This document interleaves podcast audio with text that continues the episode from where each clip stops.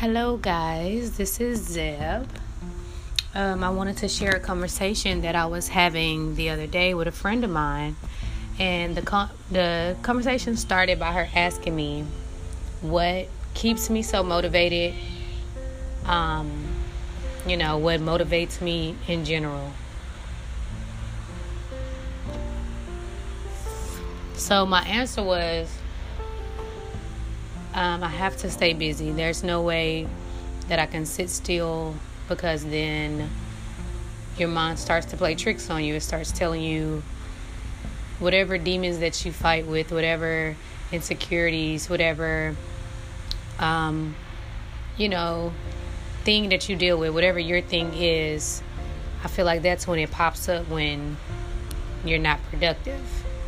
So that's kind of like a gift and a curse for me. Like, being productive, yes, I get a lot of things done um, most of the time, and then a lot of times I'm off to the next thing because this thing is, is boring or this thing isn't generating any money, and it's hard for me to stay focused on one task at a time. So, overall,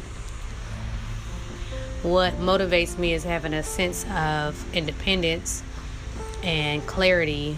It helps me to um, stay sane basically. I paint um, i have my businesses um, that's zeb you know what i mean? Like not mom not wife that's just me being me. So i need to hang on to that part of myself um, because a lot of people lose themselves in being a parent and being a spouse. And my businesses and my hobbies keep me grounded and that's what motivates me to keep going is knowing I'm not giving up on myself. So I kind of want you to try to like think about what motivates you, what pushes you to get up in the morning, um, what makes you want to do that thing that you do that you love, your passion. Let me know.